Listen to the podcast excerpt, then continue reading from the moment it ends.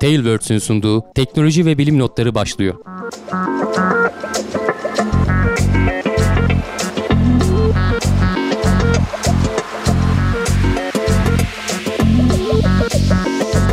Teknoloji ve bilim notlarına hoş geldiniz. Ben Can Akbulut. Yanımda Hamdi Kellecioğlu ile beraber yine sizlerin karşısındayız. Dop dolu bir gündemle sonbahar aylarının girişini yaptık. Ee, Bugün hava soğudu Can. Sonbahar evet. aylarının hakikaten girişini yaptık. Bugün soğudu. Ee, artık mevsimler arasındaki yumuşak geçişi özleyeceğiz herhalde. Ee, Türkiye'nin Ya belki önümüzdeki günler biraz daha ısınır canım. Bir, Yok, bir hayır. anda öyle bir düşüş oldu da. Türkiye'nin de bulunduğu kuşak yani birazcık karakterini değiştiriyor gibi küresel ısınmada hmm. tesiriyle. E, Son yıllarda uzmanların e, sıkça dile getirdiği bir ifade Geçen bu. Geçen sene doğru düzgün kış olmamıştı. Bu sene meteorologlar artık bilmiyorum ne kadar güvenilir ama işte, kara doyacağız diyorlar İstanbul tarafında. Bakalım. Göreceğiz. Karın ne kadarına aşık ne kadarına doyacağız. ee, kar, soğuk şartlar tabi e, hali vakti yerinde olanın eğlencesi. Ee, ama fakirin fukaranın Öyle. korkulu rüyası artan akaryakıt fiyatlarıyla e, ısınma bedellerinin yükselmesiyle beraber inşallah e, çok da problem olmadan atlatılır. E, dünya üzerinde işler böyle bizim baktığımız açıdan pek e, parlak bir istikamet yokken uzayda işler bayağı iyi ilerliyor. İlk haberimiz daha evvel de bahsetmiştik Hayabusa operasyonundan. Hayabusa 2 e, iki tane küçük gezginini e, ilgilenmekte olduğu göktaşına indirmeyi başarmış. E, iki hafta önce bahsetmiştik galiba. E, hatta neredeyse çektiğimiz gün e, belirlenmişti işte bu iki küçük gezginin bırakılması için ama sonra herhalde bir gecikme oldu. Daha yeni geçtiğimiz haftanın sonuna doğru Cuma günü yapabildiler. E, planlanandan biraz gecikmiş de olsa görev başarıyla gerçekleşmiş gibi görünüyor. Bunlar çok küçükler yani böyle bir kilo ağırlığında falan hani şu boylarda e, ne denir göstermek gibi olmasın. yani Şimdi, göktaşının çekim alanı tabii gezegenlere e, nazaran çok düşük olduğu için evet. 1 kiloluk cihazın bile stabil şekilde Tabii zaten oraya inmesi problem. Çünkü tabii. bunların küçük oldukları için bir de ucuz olmaları gerekiyor. E, tabii. Üzerlerinde çok fazla böyle motor vesaire falan bulunduramıyorsun. Paraşüt. Ee, işte paraşüt atmosfer olmuyor, yok. atmosfer tabii. yok. Ee, çok yavaş bir şekilde indiler ve yüzeyde hareket de ettiler. Hı hı. E, gezgin diyoruz o yüzden. Tabii tekerlekli aletler değiller. Bunlar kendilerini böyle zıplatarak bir yerden bir yere gidiyorlar. O da hassas, o sırada da çekilmiş fazla zıplarsa fotoğraflar da var. Tabii işte onlar planlanıyor. Yaklaşamamak üzere. Şey yapıyor. Zaten her bir zıplama galiba 15 dakika mı ne sürüyormuş hani alet hmm. zıpladığı zaman tekrar yüzeye inmesi Tabii. böyle uzunca bir zaman alıyor. O arada çekebildiği fotoğrafları çekiyor. İşte yüzeyin sıcaklığını falan ölçüyor e, fotoğraflar ekrana girecektir. Öyle çok ağım şahım şeyler beklemeyeceksin. Yani çünkü cep telefonu kamerasından biraz hallice şeylerle çekilmiş. Bir de sürekli hareket halinde.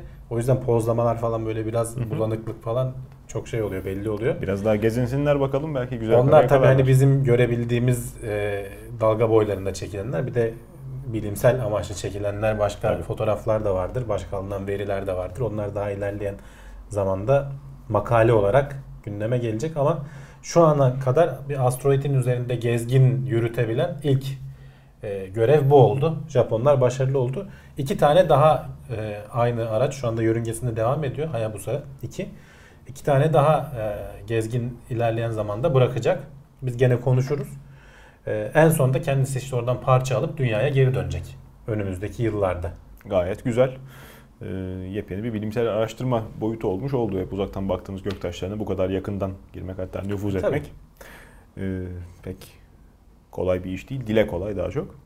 E, uzay eğlenceli maceralarla dolu yeni yeni bilimsel araştırmalar için birçok e, farklı alan var. Uygulanmayı bekleyen birçok farklı fikir var dünyada teorisi gerçekleştirilmiş.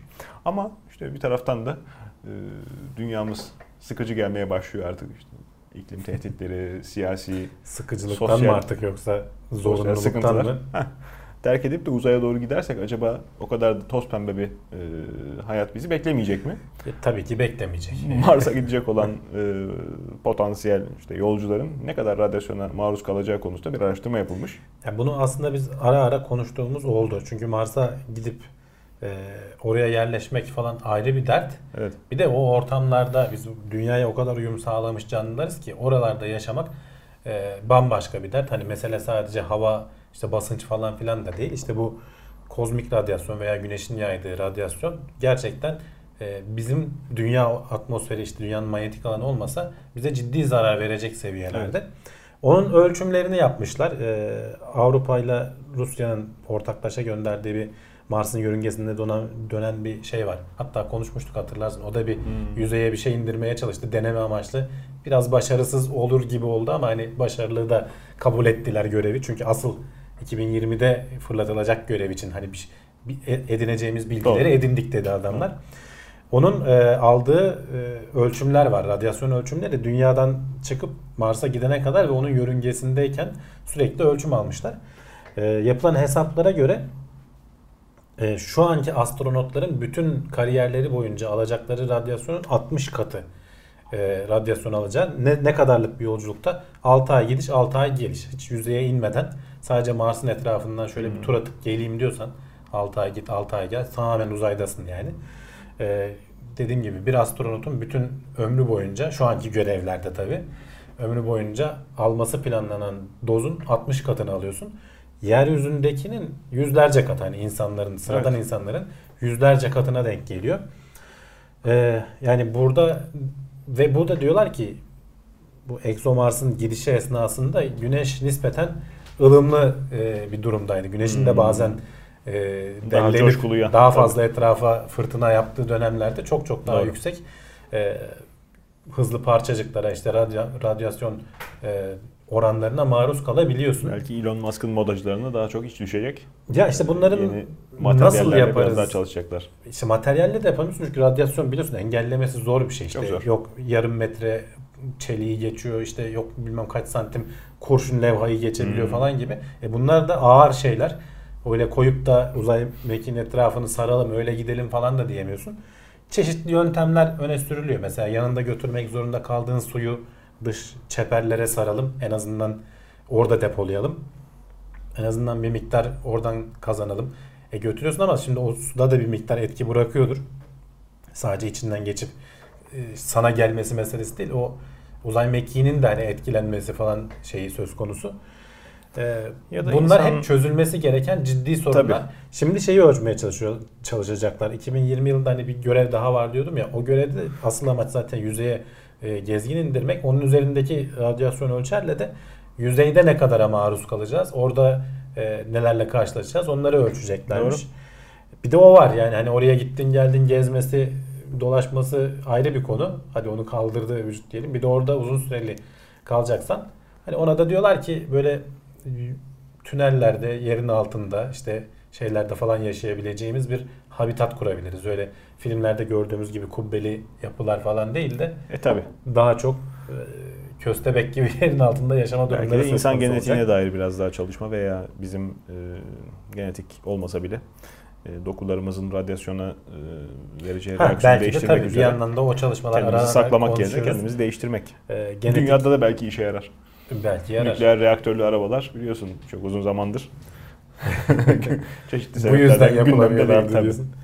Belki Ya de sonuçta hani böyle. Mars'a gidilecek 5 yıl sonra, 10 yıl sonra, 20 yıl sonra falan diyoruz ama bunun önünde çok ciddi engeller var. Hala aşması hani kolay olmayan engeller.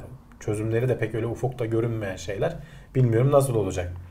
bugüne kadar öyle denen niceler aşıldı, nice e, Ya ki, engeller, tabii prensipler aşıldı. O yüzden e, sadece istikameti belirlemek buradaki püf noktası olsa gerek. İngiliz araştırmacılar uzay çöpünü büyük bir ağ ile yakalama prensibi üzerinde konuşuyorlardı. Hı hı. E, bunu başarmışlar. Bunu da sanki daha önce konuştuk gibi hatırlıyorum ama o zaman teori aşamasındaydı. Şimdi demosunu yaptılar Onu da aslında. konuştuk. Benzerini okyanus içinde yapıyorlar. Bir şeyleri ağla toplamak. Evet yani kirlettiğimiz çöpleri nasıl toplarız? Tabii, hani tabii. denizi de kirletiyoruz. Karayı zaten istediğimiz gibi kirletiyoruz. Evet. Hadi orada yaşadığımız için toplamayı da beceriyoruz bir miktar ama işte uzayda ne yapacaksın? Attığın Hmm. uydular orada kalıyor çoğu. Ee, ömrünü doldurmuş oluyor. Boş Yarın boş geziyorlar. bizden bir aile pikniğe gitse uzaya şöyle bir etrafı görüp gelelim diye aya karşı çayımızı şeyimizi içelim diye. Daha kim bilir nasıl kirleteceğiz. Daha nasıl kirleteceğiz? Şimdilik tabii hedeflediğimiz çöpler büyük e, çapta uydular. E, Bunlara da işte birkaç yöntem var. Hani önerilen ya işte manyetik bir şekilde çekelim. e, Çok güçlü elektromıknatıslarla çekmek. Çünkü bunlar düzgün durmuyorlar uzayda. Hani böyle uzay gemisi filmlerde falan olur ya böyle hep belli şey. Bunlar döne döne artık Tabii şeyini de kaybetmiş. Ee, kendi oryantasyonunu sağlayacak yeteneği de kaybetmiş. Son derece hızlı bir şekilde, kontrolsüz bir şekilde dönüyorlar. Bazı parçaları hatta etrafa saçıyorlar e, o esnada. E, Dolayısıyla bunlara yaklaşmak, bir kenarından tutunmak kolay bir şey değil. Kendi uzay aracına da zarar verebilirsin. Farklı farklı yöntemler öneriliyor. İşte bir tanesi e, büyük bir ağ gerip ona dolanmasını sağlamak ve o ağ e, gerçekte planlanan o ağın bir ucu senin uzay aracında takılı kalacak ve istediğin yörüngeye çekip bırakabileceksin. Çünkü hepsi dünyaya yakın değil. Şimdi buradaki demoda şey yapmışlar. Ee, bir tane büyük gene bir uyduya ağ atıyorlar. Dünyaya nispeten yakın bir yörüngede olduğu için onun ağırlığıyla o yörüngeyi dünyanın üzerine düşecek şekilde ayarlamışlar bunu. Çalıştığını da göstermişler. Fena değil. Yani başarılı olmuş görünüyor. Ama asıl planlanan dediğim gibi başka daha yüksek e, irtifalardaki uyduları da alıp daha aşağılara çekip dünyanın atmosferinde yok olmasını sağlamak. Yanarak yok olacaklar. Bir başka öne- önerdikleri önümüzdeki yıl deneyecekleri yöntemlerden biri zıpkınla vurmak uzaktan ama bu biraz daha zor. Ağ, ağ nispeten kolay. Çünkü kocaman açılıyorsun. O alet dönerken zaten tamamen dolanıp içinden çıkamaz hale geliyor. Zıpkınla denk getirmen zor. Tam istediğin yere saplanacak mı, orada kalacak mı belki birkaç kere falan atman gerekecek.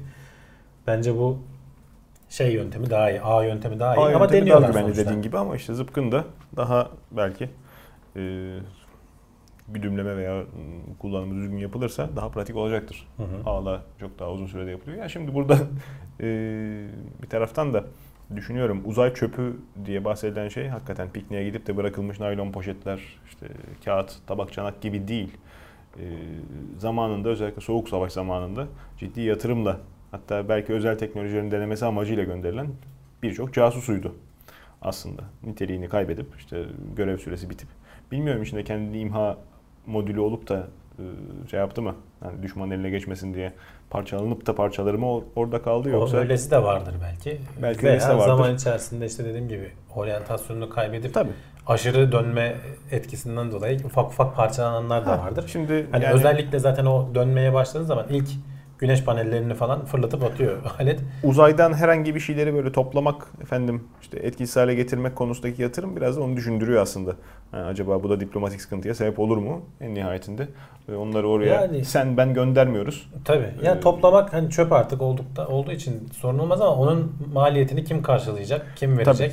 O da Buna var. özel muhtemelen belki şirketler çıkacaktır ama e, bilmiyorum Birleşmiş Milletler mi karşılar böyle bir şeyi veya Tabii. ülkeler bir araya gelir. Şu an için sorun değil. O yüzden kimsenin umurunda Veya değil. işte o Yeterince ciddi böyle tehlike haline gelmiş değil. topladıklarını kendi bünyelerine alıp da onlara e, ben aldım, ben topladım, benimdir E, diyeceklerse tabii. yani. oradan da başka Eğer şey çıkabilir. dünyaya düzgün bir şekilde indirmenin yolunu bulursan Bulurlarsa o, ki da, o da bir dert çünkü. Yani şimdi onu yakalamak bir sıkıntı. yapıyor- yaptığın şey onu alıp atmosferde Tabii. parçalanmasını sağlamak. Tabii. Hani bu nispeten kolay. Tabii. Onu yak- yakalamak da bir sıkıntı. Onu Tabii. yakaladıktan sonra ikinci adımda gelebilir. Bakalım.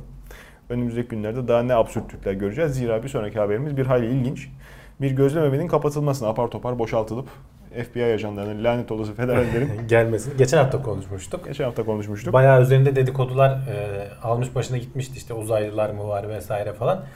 Kimsenin tartışmamasını sağlamak bir daha da o dipsiz kuyu olup kimse gündeme getirmesin diye çocuk pornosu araştırmaya karar verdiklerini söylemişler. Ee, Orada ya FBI'ın e, yaptığı araştırma ve işte mahkeme kayıtlarına ulaşmış Reuters. evet. E, çünkü herkes aslında gerçekten merak ediyor yani e, olmadık bir yerdeki bir gözlem evine FBI niye baskın yapsın Hı. ve orayı boşaltsın bir anda. E, olayın arkasındaki aslında bir gözlem evinin Wi-Fi istasyonunu kullanan e, kullanarak dağıtılan veya indirilen işte çocuk pornosundan bahsediliyor. E, şüpheli de işte orada çalışan hademelerden biriymiş sanırım. E, adamın evine falan da baskın yapmışlar. E, sonuçta hani artık ondan sonra adalet mekanizmasının şey yani olay uzaylılar falan değil bizim düşündüğümüz gibi ya da öyle düşünmemizi istiyorlar. Ya da öyle düşünmemizi diyorum ya. Artık sen onu ne kadar ikna edebilirsin bilmiyorum insanlara. Uzaylı falan değildir de işte başka bir şey belki. Gözlemlenen Şey ilginç, normalde rutinin e, dışına çıkarak. Hani orada temizlik elemanı olarak çalışan birinin adamın evinden çıkan 3 cep telefonu, 5 dizüstü bilgisayar, bir iPad, bir, bir harici disk, 16 USB bellek, 89 tane de e, işte şu SD kart dediğimiz şeylerden herhalde. Adam bilmiyorum yani ya Amerika'da bu işler çok ucuz ya da gerçekten bilmiyorum bundan Canım, gelir mi Amerika- elde ediyordu bu işlerden. Amerika'da da ucuz dediğin gibi bir de gelir elde ediyorsa. Adamın elinden 5 laptop falan baksana yani. E Temizlik elemanı. hani araştırmacı olsa gözlem evinde falan diyeceğim ki hani akademik şeyi falan Yani 5 laptop diyorsun da Ama hangi nasıl laptop? Ev safta onu söylemiyor. Yani ötesinde bu konuda kapanmış oldu böylece. yani kapandı dendi ve kapandı. Ve Daha da tartışacak bir şey yok. Ötesinde sıradaki haberimiz e, insanlık tarihini e, farklı bir şekilde ele almayı belki e, bizi yönlendirecek. Dünyanın içinden geçtiği aşamaları tekrar e, sorgulatacaktır. hayvanlık tarihi. Ha yani insanın da düşünebilen bir hayvan. Bazen düşünemediğinde de sıfat bulmakta zorlanmadığımız bir varlık olduğunu göz önünde bulundurursak e, bilinen en eski hayvan türü tanımı güncelleniyor. Dickinsonia diye bir e, varlık en eski hayvan türü olarak Tespit 558 edilmiş. milyon yıl öncesine tarihleniyor Can. Ee, şimdi günümüzde elde ettiğimiz fosillerin çok büyük bir kısmı Kambriyen patlaması diye. Sen belki bilirsin. Hmm. O dönemi en azından bilirsin. Evrim konularıyla falan meraklı olanlar da bilirler. Bir anda canlılık türünün çok fazla arttığı, patlama dediğimiz de o zaten. Hani enerjik bir patlama yok. tabii. Ee, çok canlılık türü bir anda çok artıyor. Fosil kayıtlarından onu da anlıyoruz. Yani çünkü onların fosilleri elimize ulaşmış. O hep bir yanılsamadır. Ona patlama denmesinin sebebi sanki bir anda canlılık orada çıkmış gibi değil. Baby boom gibi işte. Ondan önceki canlılar fosil bırakacak kadar e, işte mesela dış iskelete falan sahip değiller. O şekilde evrimleşmemişler. Daha yumuşak e, dokulu canlılar. Dolayısıyla ortalıkta yoklar ama bazılarının da e, elimize ulaşmış fosilleri var. Ta, bu Dickinsonia denilen e, yaratık bunlara Ediacara, Karan zamanı dönemi de deniyor. Bir önceki işte Hmm. Kambriyen döneminden önceki. Bu canlı da 1947'lerde falan e, kataloglara girmiş ama ne olduğuna karar veremiyorlar. Çok ciddi tartışmalar var.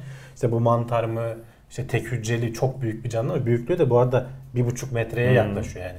Fosilleri düşün devasa fosiller. Evet, evet. Ama bir şeye de benzetemiyorsun çünkü günümüz canlılarına da pek benzemiyorlar hakikaten. Kendilerine has, özgü canlılar. İşte mantar mı diye sorulmasından anlasın. Ha, nedir bu şeklinde? Çünkü tabi ispat olmayınca bir şey de diyemiyorsun. Herkes başka biri başka türlü de açıklayabilir. Gerçi geçtiğimiz yıllarda bunların çünkü farklı farklı bir sürü fosil buluyorsun. Az bulunmuyor bunlar. Farklı boylarını, büyüme paternlerini, şekillerini inceleyerek e, bunların büyük ihtimalle hayvan olduğu yönünde çıkan makaleler de olmuş. Hmm. Yani o mantar olsaydı böyle büyümezdi, işte başka türlü bir şey olsaydı böyle olmazdı falan diye. Bayağı aslında daraltmışız ama elimizde net bir e, kanıt yoktu. Çok zor bir şey. Bir uzmanın altından kalkabileceği bir şey değil. Zaten bu konuda uzmanlaşmak da apayrı bir e, gözlem, tecrübe. E, zaten nadir karşılaşılan durum. Yani bu kadar bozulmamış, bu kadar muhkem fosil e, kalıntısı bulmak. bozulmamış fosili buluyorsun bir de üzerinde şeyi bulacaksın. Ee, bu haberdeki önemli olan nokta o. Hala ölmemiş yani tamamen yok olmamış dokuyu bulacaksın. Ya tabii tabii. tabii. Çoğu yok oluyor çünkü. Ölmemiş Zaten deyince tabii. bu Ediacaran dönemi denmesinin sebebi Avustralya'da Ediacara bölgesi var. Oradan daha çok bulunuyor bu fosiller ama orada çok yüksek sıcaklığa ve işte atmosferin yıpratıcı etkilerine maruz kaldıkları için bu fosillerin üzerindeki organik e, malzeme yok olmuş gitmiş. Orada sadece taş, taşın içinde kalan Aynen. e, hayvan izi. Bu Ayak taş, izi gibi. bu taşın ama farkı şu. Rusya'da bulunmuş. Ee, her yerden işte Hmm. şey topluyorlar, örnekleri topluyorlar. Bunun üzerinde organik malzeme bulmuşlar. Ee, kolesterol biliyorsun hep bizim şeylerde sorundur işte kalp hastalığı falan ama hayvanlar için önemli yani biz insanlar için de önemli şeylerden biridir. Ee, moleküllerden biridir diyeyim. Ee, hücre duvarında bulunan bulunur hayvanlarda. Bitkilerle hayvanları en- ayıran en önemli şeylerden biri. Ee, onun izlerine rastlanıyor. Kolesterol izlerine rastlanıyor. Dolayısıyla bunun artık hayvan olduğunu net bir şekilde biliyoruz. Ee, onu da hani hemen bulduk e, budur demiyorlar. Kirlenmiş olabilir, üstüne başka Hmm. şeyler gelmiş olabilir. Etrafındaki dokulara falan da bakıyorlar. E, o, o bölgede fosilin Tabii canım. bulunduğu yerde Tabii. şey var mı? Kolesterol seviyelerine falan bakıyorlar.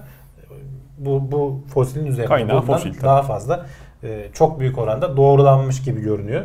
E, tabii ki hani bilimsel makalesini yayınlamışlar. Şimdi diğer bilim insanları da bunları kontrol edecekler. Belki başkaları bulunacak ileride. Ama en eski hayvan dediğimiz e, çıtayı bir adım daha yani en azından bilimsel olarak ispatlanmış olarak ilerletmiş olduk. Yok muydu hayvan? Tabii ki vardı ama biz bulamıyorduk veya emin olamıyorduk. Belki de Tahmin bulamadık hala. Şeklinde. İşte belki de Daha bulamadık. eski hayvan da İleride- var belki. Var var zaten var yani. İspat Yok edilmemiş değil. Şey bu bu en azından elimizde kayıtlara Hmm. geçmiş bilimsel olarak e, ispatlandı dediğimiz en eski hayvan türü. 558 milyon yıl önce. Dickinson ya.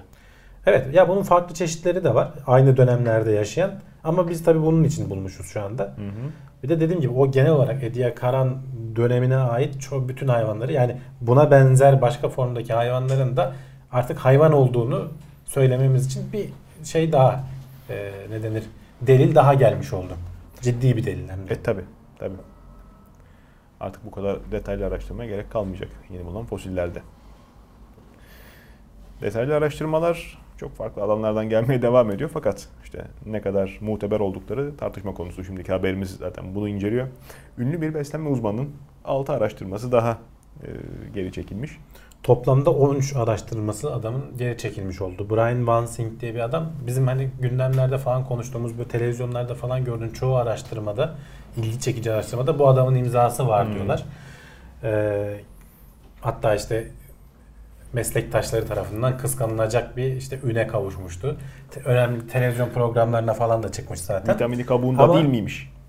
İşte heh, onun gibi haberler veya ne bileyim yediğin kap büyüklüğüyle yedi- Hmm. yediğin yemek miktarının orantılanması gene bunun araştırmalarından biri.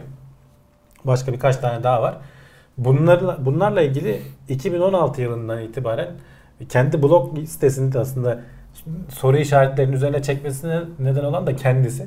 Kendi blog sitesinde bir yazı yazıyor. Orada söylediği bazı şeyler kendi araştırmalarına dair e, söylediği sözler diğer bilim adamlarının şiddetini çekiyor diyeyim, hiddetini çekiyor ve bu adamın üzerine gitmeye başlıyorlar. Araştırmalarındaki e, şeylere daha dikkatli bakmaya başlıyorlar. Kullandıkları yöntemlere, datalara vesaire.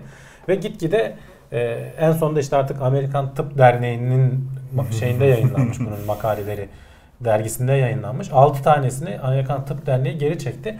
Kendi çalıştığı Cornell Üniversitesi'nde çalışıyor. Oradaki üniversiteyle eşgüdüm halinde bugün e, geçtiğimiz gün mü dün mü şeyde geldi. İstifa ettiği haberi de geldi. Üniversiteden de bunu e, gönderdiler. Tabii Yazık. öyle hemen işine son verme şeklinde değil de anlaşmalı gönderme. Çünkü %100 adamın e, hata yaptığını işte ispatlayamıyorsun ama o da kendi yapmadığını ispatlayamıyor. Metodolojileri biraz sıkıntılı. Yani şarlatan değil de hatalı diyelim. Biraz savunlamış. Şimdi bu e, akademik çevrelerde çalışanlar falan varsa bilirler. P-hacking diye istatistiksel yöntemlerle oynayarak Hmm. aslında mesela sonuç e, fark edilebilir bir sonuç elde etmiyorsun ama araştırmanı ona göre yönlendirerek ben bir şey buldum diye Tabii. ortaya çıkabiliyorsun. Şimdi akademik çevrelerde de çok ciddi baskı var. Hani dergilerde yayınlanması için e, çok ilginç bir başlık değilse, ilgi çekici bir şey değilse dergiler kolay kolay senin şeyini yayınlamıyor. Daha önce yayınladığın yayınlanmış bir makaleyi ben tekrarladım. Tekrar edilebilirlik de çünkü önemli bir şey bilimsel çalışmalarda. Ben tekrarladım diye sen başka bir araştırma yaptığında bunu dergiler pek şey yapmıyor. Çünkü onların da alanı dar. Hepsi e, şeyi koyup eski tekrarlanmış çalışmaları, ses Biz- getirmeyecek çalışmaları koymak istemiyorlar. kendi muhatap olduğumuz kadarıyla bürokrasiye hep kızıyoruz ama bu da çağımızın çok ciddi bir problemi. Yani bütün dünyada insanların birbiriyle iletişim kurarak e, karşılıklı paslaşma e, yöntemiyle bilimsel araştırmalar düzenlediği sonuçlarını birbiriyle paylaşarak aslında iş ürettiği e, dönemin bu kadar yobaz, bu kadar bağnazca e, tescillendirilmesi aslında bugün ciddi bir problem. E, yani değer yargısı, değerlendirme e, kurumunun birazcık sanırım demode kalmasının acısını çekiyoruz şu anda. Değerlendirme kurumu yok yani. Burada Yok şey işte, yok. tabii. Bütün e, akademik Algı. camia değerlendiriyor sonuçta. Algı. Yani bir dergide de yayınlandığın zaman işte tek dergi. Çoğu insan anlamıyor. İşte gazeteler gazeteler zaten bir de çıktığın zaman ünlü popüler olduğun zaman hemen öne çıkmış oluyorsun sen. Diğerlerinde de bir böyle meslektaşlarında da bir kıskanma durumları oluyor. Herkes onu yapmak istiyor. Hatta bazen üniversitelerde fonlar falan bunlara göre ayrılıyor. Endokrinoloji Dolayısıyla uzmanı bunlar sorun oluyor. kaç kişinin ismi biliniyor toplumda? Televizyona çıkmayan kaç doktorun ismi biliniyor? Tabii ki bilinmez. Muhtemelen yani. hiç. Bilinmemesi de Muhtemelen hiç. normal zaten. Kendini tanıttığı zaman ha, branşını da bilmiyor bazı Hı hı. insanlar. İşte ekonomi doktorası yapıp da doktor bilmem neyim ben. İşte badem yiyin, göze benziyor, işte bilmem ne yiyin, bir şeye benziyor diye çıktı adam yıllarca anlattı. Tabii işte başında profesör doktor yazıyor. Sen Çünkü onu doktor. tıp doktoru zannediyorsun. Rezil bir durum. İşte bir taraftan böyle adamlara, e, böyle adamların da olmasına çanak tutulmuş oluyor. Bir taraftan da gerçekten yapılan çalışmaların Ya hakikaten arada ben şeyi kaynaması. zaten ayırıyorum. Medya kısmını zaten ayırıyorum. Onların derdi öne çık öne çıkan, ilgi çeken, izleyiciyi gıdıklayan şeyler bulmak. Tabii. Ama akademik çevrelerin içinde de işte sorun var. Sonuçta e, insan yani bunları yapanlar da insan. Onlar da bazı e, işte hırsları oluyor, ihtirasları oluyor. Onlara yenik düşenler çıkabiliyor aralarında. Onların düzeltmesini de gene diğer akademik çevreler sağlıyor zaten. Hani birbirini dengeleyen, kontrol eden bir süreç. Öyle. O yüzden bilimsel çalışmalar zaten böyle adım adım yavaş da olsa ama güçlü bir şekilde ilerliyor. Bazen bulduğun bir sonuç e, yıllar sonra yanlışlanabiliyor. Aslında böyle değilmiş de şöyleymiş diye. Hani Ama bu seni ayıplamıyor. ayıplayacak bir şey yok. Tabii Çünkü ilerleme yöntemi Metot bu, Yani tabii ki. bilimin ilerleme yöntemi. Ha şu ayıp ayıplanır işte bu e, adamın yaptığı gibi. Eğer sen çok soru ya hadi bir araştırmada olur. Diyelim 13 ki diyorsun. şey işte o 6 araştırması en son çekildi. Toplam 13 olmuş. Bak geri çekilen araştırmalar mesela son zamanlarda bunlar arttığı için geri çekilen araştırmaları takip eden başka şeyler de çıktı. Veri tabanları falan da çıktı mesela. Onlardan da yararlanabiliyorsun artık. Bunlar bir ihtiyaç ortaya çıktıkça yavaş yavaş hayata giren şeyler akademik hayata. Ee, ha tabii bu adamın araştırmaları dergilerde vesairede falan yayınlandı. Onlar insanların aklında bir tortu bıraktı. Onlar devam edecek. Yapacak bir şey yok. Yeni başka araştırmalar çıkıp da bu şeyler temizlenene kadar. İşte aynı araştırmayı tekrar başka isimler yapacak belki. Belki güncellenen sonuçlarını paylaştıkları zaman. Yani işte bir de gri şeyler var. Adamın mesela kendi doktora öğrencisine falan yazdığı mesajlar var. Orada da zaten biraz onlar ortaya dökülünce bunun peşine birileri takıldı gazeteciler. Onlar ortaya dökülünce iyice e, mide bulandırmaya başladı. Öğrenci diyor ki ya burada net e, şey sonuçlar yok. Hani dikkate değer sonuçlar yok. Ya o zaman diyor dikkate değer sonuç bulana kadar diyor farklı açılardan yaklaş falan. Hmm. Hani elindeki datayı bir şekilde sabunla diyor adam yani hani toparla. Bu çok kullanılan şey yani bazı datalar bazen sonunda 3 taneyi görmezsin geri kalan data tam Tabii, senin tabii. istediğin gibidir. Tabii. Ama o 3'ü bozuyordur falan. Bunlar yapılan şeyler bunlara dikkat etmek lazım. Tekrar edilebilirlik o yüzden önemli. Akademik camiada hani dürüst olanları, işini düzgün yapanları zaten bunların peşinde. Nasıl bu yöntemleri çözeriz? Ne gibi sorunları aşarız? E, fon dağıtımını falan nasıl daha adaletli hale getirebiliriz? Tabii. İşte beslenme insanların en çok ilgisini çeken diyetler, e, yiyelim yiyelim kilo almayalım. Beslenme, içsem hava durumu. Can, Ha, zaten doğru. şeylere bakarsan, Doğru. gazetelerin şimdi bu internet sitelerine Hmm. bak. O en hani büyük haberler olur ya 10-15 tane böyle. Mutlaka içinde bir yemekle ilgili bir şey vardır. Bir de hava durumu. Meteoroloji uyarıyor. O da başlık hep aynı. Evet evet evet. Meteoroloji hep uyarıyor. Ha. o yüzden işte bir şeylerin değişmesi lazım. Yavaş yavaş da değişecek. Ee, değişimin hızlı yaşandığı her sektörde karşımıza çıktığı çağdayız. Hidrojenden ben sık sık bahsediyorum. Otomobille alakalı programlarımızda, otoseyirlerde ara sıra e, gündeme geliyor.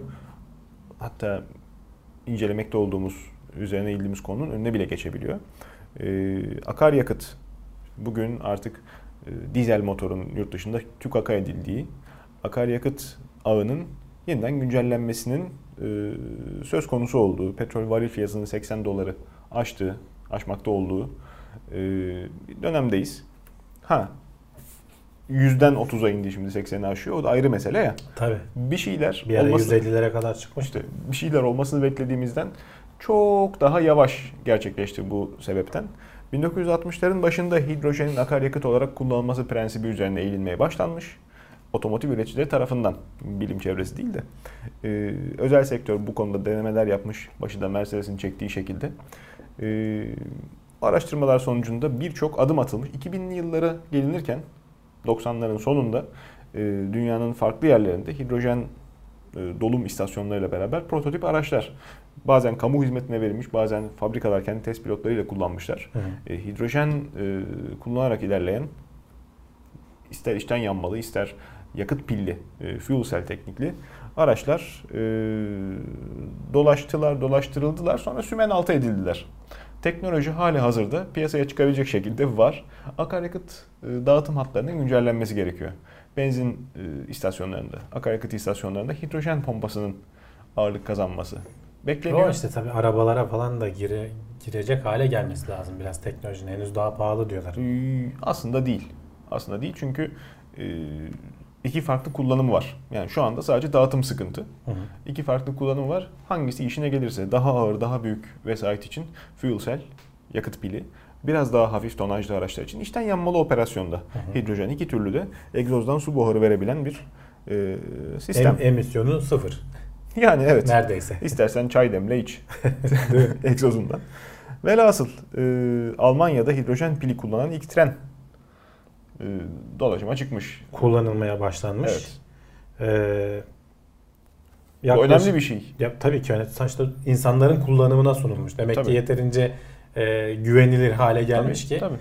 e, 100 kilometrelik bir hat üzerinde e, bir depoyla da 1000 kilometre gidebiliyormuş. Yani 10 kere gidip gelecek demek ki. Bir depo tabii Tren- orada şey bir Tren kavram. deposu 50 liralık değildir ve eminim. 140 kilometre hıza ulaşabiliyormuş. Yani tren için gayet normal bir hız.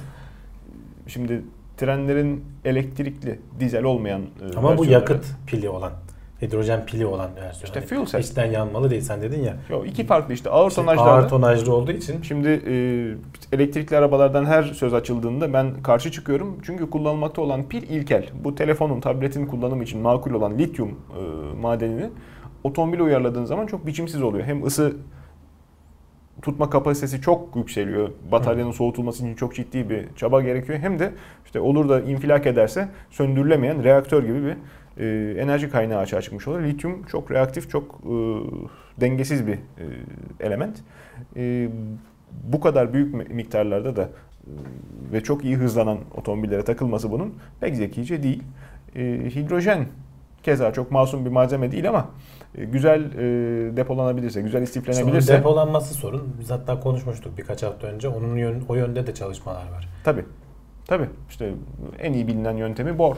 Bor madenine sodyum bor hidrür formatında Hı hı. e, yedirilmek suretiyle stabil, e, yanmadan, yapışmadan korunabiliyor ama konuştuğumuzda amonyaktı galiba. Amonyak şeklinde tutunup o da onu dönüştürebiliyordu. O da var. Şey e, katalizörlerle. tabii, tabii o da var.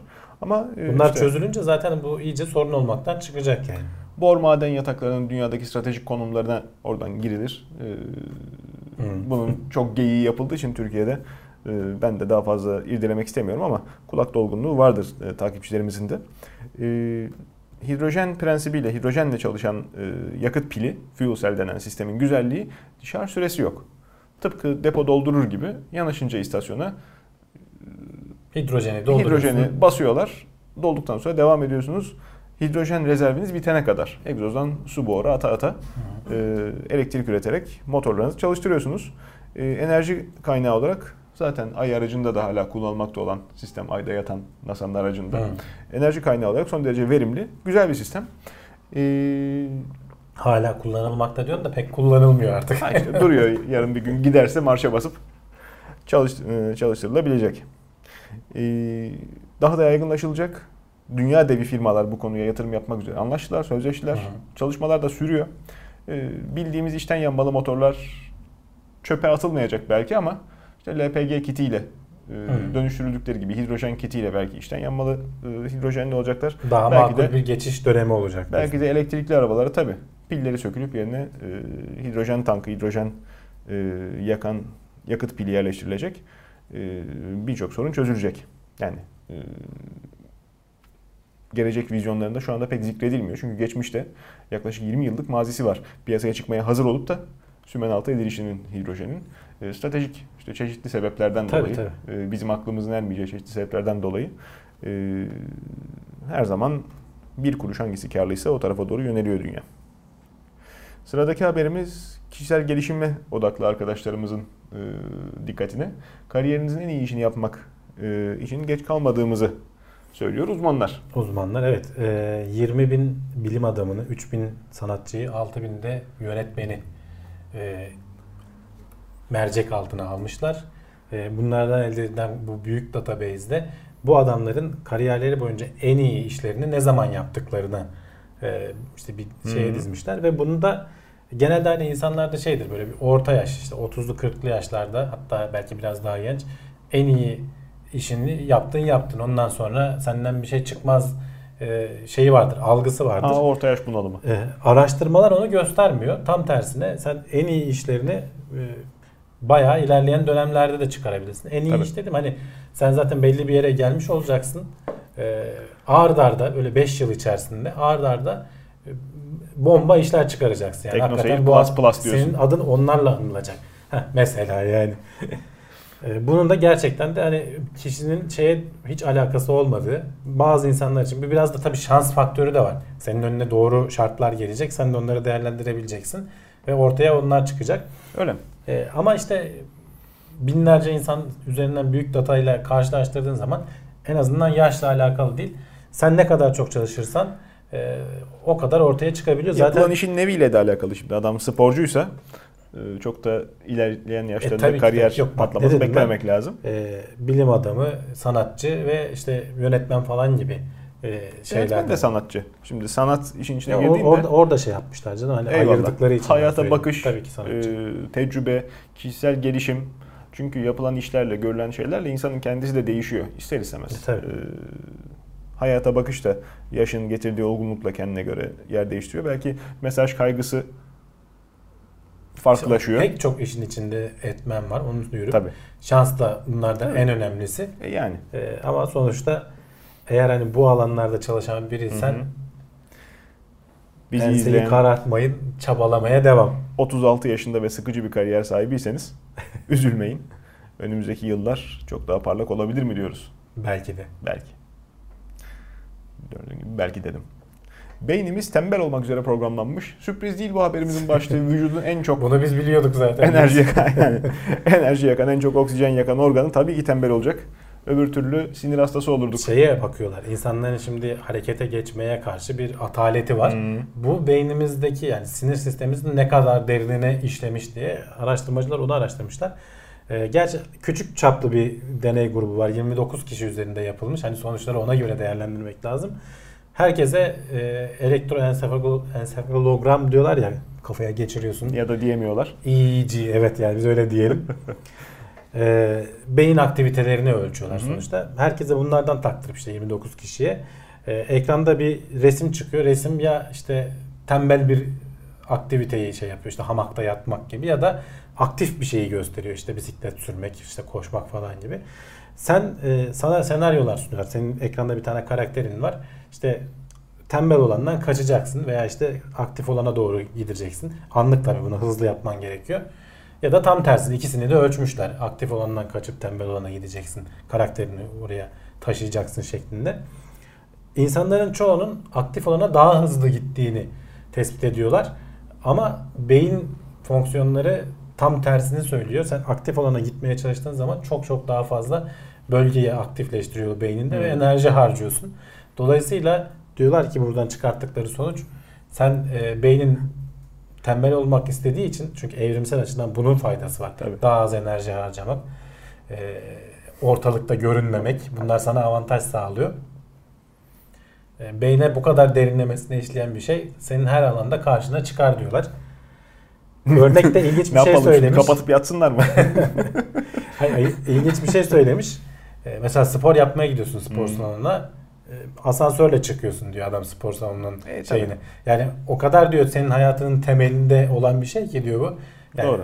Yap, git yapmaya gittiğin aktivitenin tam tersi bir şey. Çık merdivenden diyor madem spor yapmaya gidiyorsun. Hı hı. Çık, çıkarken ısınmış olursun işte. Tabii. Ama bunu o kadar hayatımızda ve yapımız ona müsait ki farkında olmadan bütün eğilimlerimiz bu yönde şey Tabii. yapıyor. Tabii. İlginç. Nasıl gözlemlenmişti bu? Beyinden alınan elektrik dalgalarıyla, elektrik sinyalleriyle öyle değil mi? Evet. Elektrotların, elektroreseptörlerin diyelim.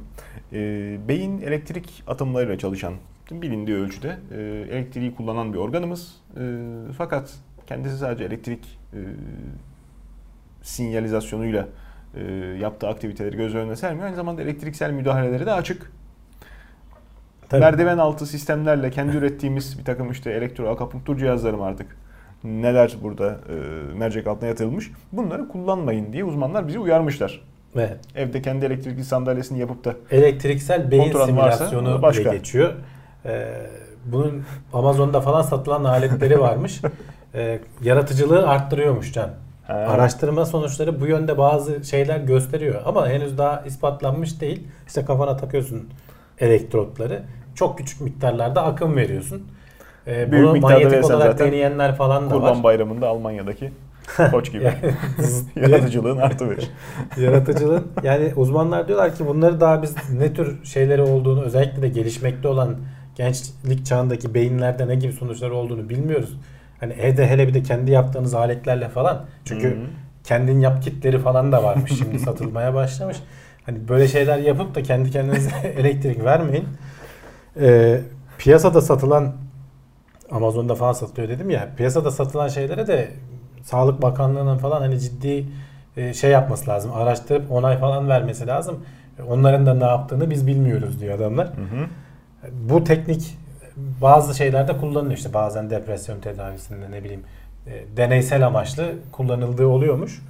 Ama işte insanlar dayanamayıp biz evde yaratıcılığımızı açacağız diye. Yani yaratıcılık açmak, bilimin tabii ki çok süratli gelişiyor artık geçmiş e, tecrübelere nazaran ama e, bilimin ilerleme safhasında da çok gaddarca işlerin yapılıp sonrasında makul sonuç beklendiği de aşikar kayıtlarda var. 50'li yıllarda zannedersem lobotomi üzerine bayağı ciddi araştırmalar yapılmış. Tabii tabii canım. e, insanları son derece itaatkar, masum efendim e, güzel toplum bireyleri haline getirdiğine dair. Koyun diyorsun haline getirip Ha işte kim olduğunu unuttum. Birisi e, çok ideal ev hanımı yapıldığından bahsediyordu transorbital lobotomi ile. E, Dolayısıyla bugün de şimdi yaratıcılığı arttırır, zihni güçlendirir, kemikleri kuvvetlendirir diye satılan Aganigi Naganigi elektrik cihazının 30 sene sonra ne diye anılacağını e, tahmin etmek zor olmayacaktır. belki Evet. de hiçbir etkisi olmuyordur ama niye risk alasın ki? Yani hiçbir etkisi olmasa bile dediğin gibi yakışıyor mu Ko- koca kelli felli adam kafaya bağlamış şeyi. Oradan elektrik veriyor. Neyse efendim sıradaki haberimiz yine beynimizle alakalı fakat bu sefer beynimizin sıhhatiyle, sıhhatini korumakla alakalı. Ee, iş başvuruları, iş görüşmesinin peşinde olan arkadaşlar bilirler. Ee, görüşmelerde bazen ipe sapa gelmez durup da Beyin yakan sorular so gelir. Ha yani e, ben niye varım, ben niye buraya geldim diye sorduran kravatı çıkarıp da e, şiddet e, unsuruna dönüştürecek. Yani bir ara şey çok ünlü, ünlüydü. Google'ın işte iş başvurularında sorulan sorular şeklinde çıkan. Evet, evet. Ee, hakikaten de garip grup sorular. Hani ilk anda böyle pat diye cevap veremeyeceğin. Belki de soran tarafın aslında senin hani hazır cevaplığını falan mı ölçmeye çalıştığı söyleniyor ama Yani Google işte- bu işi çoktan bırakmış bu arada. Hani onu da Hmm. söyleyeyim. Ee, kendileri hani işe al insan kaynakları uzmanı diyor ki biz bu soruları sormayı bıraktık. Çünkü diyor işe başvuran adam hakkında hiçbir bilgi vermiyor diyor bu sorular. Bir başka araştırmacı Ama grup işveren da hakkında bilgi veriyor mu acaba? Evet, işveren hakkında ne bilgi verdiğini araştırmış. İnsanlara e, katılacak kişilere bir önce bir karakter testi yapmışlar. Sonra da bir iş görüşmesinde hangi soruları sorardınızı Hı hı. sormuşlar. Bu işte beyin yakan soruları soran kişilerin daha çok narsist e, sosyal ilişkilerinde sıkıntı yaşayan, Hmm. empati yoksunu, E, e, tabii, hatta tabii. belki de biraz sadist insanlar eğilim, Tabii sadist eğilimleri olan insanlar Tabii. olduğu ortaya çıkıyor. Yani karşıdakinden bilgi edinmek değil, adamı zor duruma Tabii sokarak tabii tabii. belki de kendine mutlu mu oluyor? Kendinin O masa çok ciddi bir dram aslında. Çünkü e, yani masanın bir tarafında yani patron olmasa bile ki bizde zaten yetkili biri var sonuçta. Şirket küçükse genelde patronun da katılması olmazsa olmaz. Ee, yetkili biri, mevki sahibi biri karşısında umut bir şeyleri kaybetmeden Evet. iş arayan insan çünkü umutsuzdur adam. Ee, hobi olarak çalıştığı işi değiştirmeye veya hobi olarak e, yokluktan iş aramaya çalışmaz. Belli ki ihtiyaç sahibi, belli ki sıkıntıda insan. Onun e, damarına basmadan, onu e, zor duruma e, düşürmeden bu işlemin yapılması çok ciddi bir insani aslında Tabii. vazife. Yani Ama o nezaketi kaybedeli çok oldu maalesef. Ya işte sadece bize özgü falan da bir şey değil. Dünyada böyle insan Öyle. insana böyle şeyler yapıyor. Öyle. Hani beyin yakan soru Türkiye'de derken daha de çok şey var. e, daha çok örnek vermek örneği var. gerekirse mesela işte bir uçağa kaç golf topu sığar gibi böyle Ha işte yani. adamın bir anda böyle pat diye cevap veremeyeceğin Ha. saçma sapan sorular. Yani bu benim iş yapma şeklimle ilgili falan ne anlatacak ki sana? Yani İşte hangi işe başvurdun? Meğerse şeymiş, pazarlama golf, golf topu kargo firması. Ha tabii değil mi? FedEx. Neyse efendim şimdi Yani bu işveren hakkında daha çok ortaya aslında şey sunuyor, fikir sunuyor. Maksadım tabii ki beyne zarar vermek ya da işte abuk subuk e, sorularla sizi e, kaşındırmak değil. Ama sıradaki haberimiz maalesef yine uçaklardan geliyor. Evet. Hep filmlerde görürüz. Uçakların kabin basıncı düştüğünde hemen bir sallantıyla ışıkların gidip gelmesiyle beraber Hatta tavandan kapaklar. patlama olur bir yerden biri fırlar gider delikten Her filmde falan. olmuyor tabii. Her filmde olmuyor da işte e, tepeden kapaklar açılır. İşte muşamba gibi hortuma bağlı bir şeyler düşer. Onlar zannedersem oksijen maskesi. Evet. E, hiç tecrübe etmedim tabii. E, Allah da Her ettirmesin. uçak yolculuğundan önce anlatırlar. ama Anlatıyorlar yani maske ama. düşecek işte önce çocuklarınıza değil Onlar de anlatıyor. Acaba gerçekten düşüyor mu? Tabii. diye. Tabii. Düşüyor gerçekten düşüyor. Aha. Ee, geçtiğimiz hafta bir olay yaşandı Hindistan'da. Pilotlar e, kabin basıncını otomatik ayarlayan sistemi ayarlamayı unutmuşlar. Hmm. Ee, belli bir yükseklikte bir sürü alarmı da atlamışlar. Ee, olay da hani şöyle gerçekleşiyor. Yerde o şeyin contasında bir sorun olduğu ortaya çıkıyor. Hmm. Ee, bir teknisyen e, onu tamir ettikten sonra manuele alıyor işte o basınç ayarlama sistemini. Sonra tekrar otomatiğe almadan bırakıyor. Pilotlar da pek çok kontrolü var aslında bunun. 2-3 kere kontrol ediyormuş. Nasıl oluyorsa işte insan hatası herhalde bir devreye giriyor. Atlıyorlar. Tırmanma İnisiyatif esnasında yavaş yavaş işte, işte olmayacak lamba yandığı zaman Hı. onu genelde işte elektrik si- sistemine 3 harfli girmiş bir şey olmuş diye görmezden geliriz ya muhtemelen öyledir. Ya. O kadar ayan beyan kariyerini yakacak hatayı yapmaz kimse. işte bir şekilde yapmışlar. Hani oluyor. Onlar da insan İşte, sonuçta. Ee, hani şeyi Göz düşündüğümüz zaman filmlerde işte bu basınç düşmesi yaşandığı zaman neler olur falan diye bu, bu haberden yola çıkarak anlatıyor yazı. Ee, bir kere hani o basınç zaten bu yolculukta da bu arada hani burnu kanayanlar, e, kulak zarı delinenler hani öyle etkiler olabiliyor ama bunlar Tabii. seni öldüren şeyler değil. Nispeten hafif hasarlarla atlatabiliyorsun. En kötü bir de işte hava yollarına dava ediyorsun. Tazminatını da alıyorsun. Ee, ama ne işte güzel söyledin. en kötü de işte dediğim Tabii, o. Ama mesela asıl sorun şey diyorlar. Yüksek irtifada 10.000 feet'i falan yaklaşık işte 3000 metreye denk geliyor. Onu geçmeye başladıktan sonra oksijen azalıyor. Hı hı. Oksijen azlığından dolayı e, şeyi kaybediyorsun. Bilincini kaybediyorsun. 10.000 bak onun da ilginç rakamları var. Normalde şeyler diyor. Ticari seferler 35 bin feet'e kadar çıkıyorlar. Oralarda eğer kabin basıncı ani düşerse e, kendini kaybetmeden kalabileceğin işte işe yarar farkındalık süresi 30 saniye falan diyorlar. O yüzden o yukarıdan şey düştüğü zaman önce kendine tak çocuğa takayım falan derken bayılıp gidersin. Bunun ilginç bir videosu da var bu yazıda şeyi var linki var girip baksınlar. Ee, askeri pilotlara falan şey yapıyorlar. Hani bunun hipoksi denilen bu oksijen azlığından kaynaklanan şeyin ne gibi sonuçları olduğunu görsünler diye ee, işte şey basıncı düşürülebilir bir ortama giriyorlar. Oksijeni çekilebilir. Adamın elinde şey de var. İskambil destesi Hmm. var. Oradan çıkarıyor söylüyor işte maça 5 diyor bilmem ne diyor işte sinek 2 diyor. Oksijen seviyesi azaldıkça diğerlerinde maske var. Adam takılıp kalıyor. Bir türlü şey yapamıyor. İşte maça 4 diyor ama bambaşka bir kağıt gösteriyor. Kaç kaç diyorlar bakıyor. Maça 4 diyor falan böyle.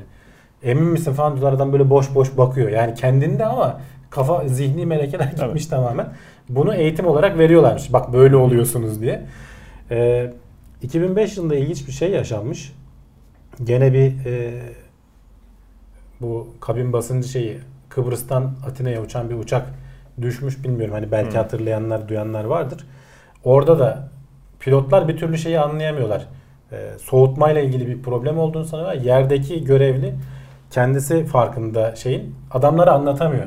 Kabin basıncını kontrol ettiniz mi? Sonra da bayılıyorlar zaten. Uçağın yakıtı bitene kadar uçak havada dolaşıyor ve çakılıyor. Kurtulan olmuyor. Yani en büyük risk aslında oksijensizlikten e, düşünme yeteneğini kaybetmen. Geçen de işte ucuz kurtulmuşlar. Onlar da işte ufak tefek Hindistan'da yaşanan olayla Gerçekten kabin basıncı önemlidir. bu çağda bile evet böyle şeylerin olabiliyor olması hala daha işte bir şeyleri otonom yapmaya, bir şeyleri e, daha doğrusu riskli, riskli teknolojileri hayatımıza sokmaya hevesli insanların kafasının köşesinde sistem aslında otonom da devreden çıkarabiliyorsun işte. Canım işte bir şey sistem- tamiratı sen ne kadar- için. otonom bir şey kurarsan onu kuran, kurgulayan adamların ipine bağlasın demektir. Bir tanesi hata yaptığı zaman bakımını aksatan bir tane teknisyen bak başına neler getiriyor. Çünkü Evet. her şeyi tek tek insan kontrol etmesi gerektiği zaman beynin tembelliğe eğilimi bir önceki haberden çok hatırlarsak işte teknik konular olduğu için işte bu havacılık Tabii. şey her şey zaten bir sürü kontrole tabi. Tabii. Ama onları bile aşabiliyorsun. İşte E yani. uçak kazaları raporu diye güzel bir belgesel serisi vardı. onları izlersen Evet, güzel programlar ne var kadar internette. saçma sapan şeyler bir havaları falan. araya denk gelip Bayağı ilginç şeyler oluyor. Onları da izlerler arkadaşlar. Doğaüstü gibi görünen şeylerin genelde basit bir açıklaması olduğu genel yargı. Ne diyorsun? Sıradaki genel yargı mı bilmiyorum. Herkes inanıyor mu öyle şeylere? Sıradaki Genelde haberimiz- insanlar doğa üstüne inanıp gitmeye kararlılar. Valla bilmiyorum yani son yıllarda belki de benim gözlemlediğim açısıyla o inanç biraz kırıldı gibi sanki. Vallahi Kesin ip inşa- var. İnşallah. Tadında yaklaşıyor insanlar artık. Burada ilginç bir olay yaşamış Can. Ee, burada dediğim İngiltere'de.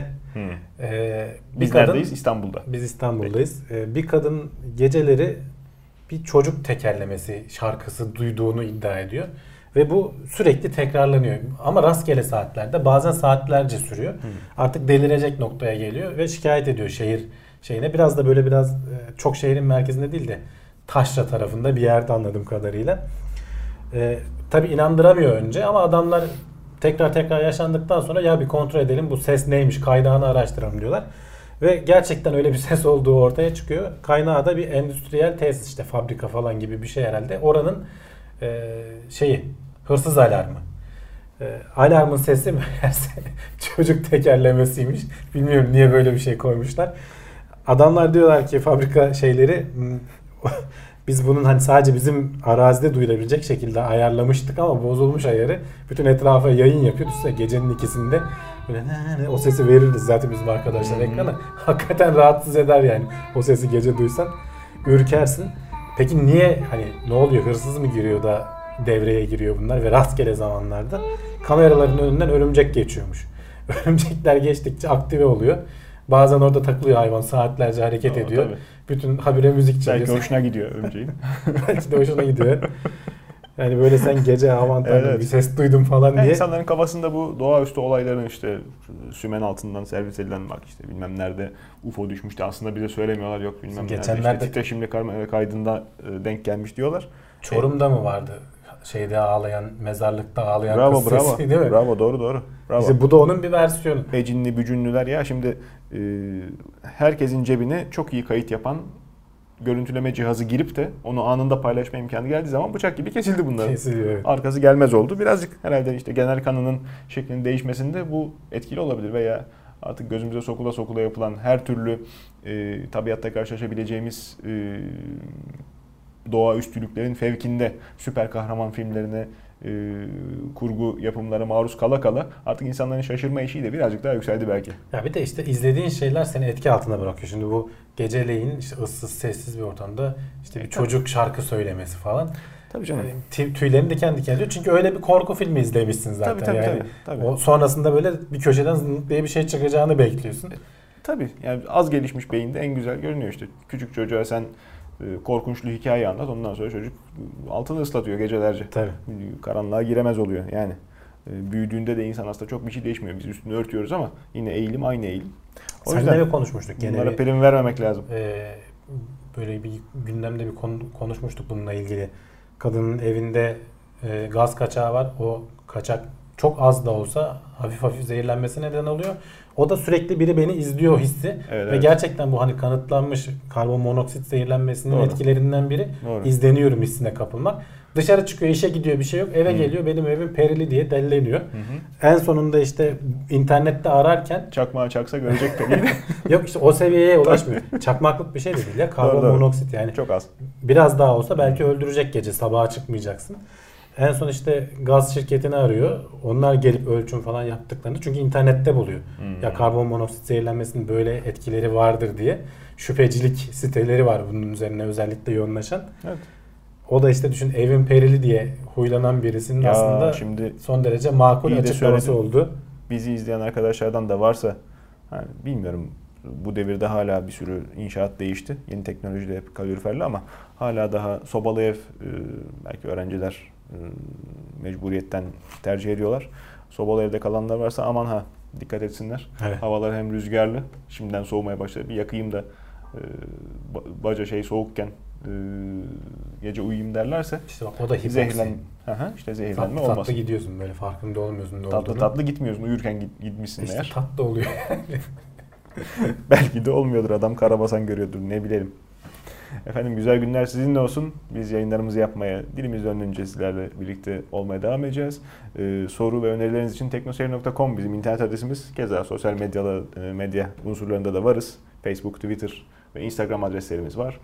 Ee, bizi takibe devam edin efendim. İyi seyirler.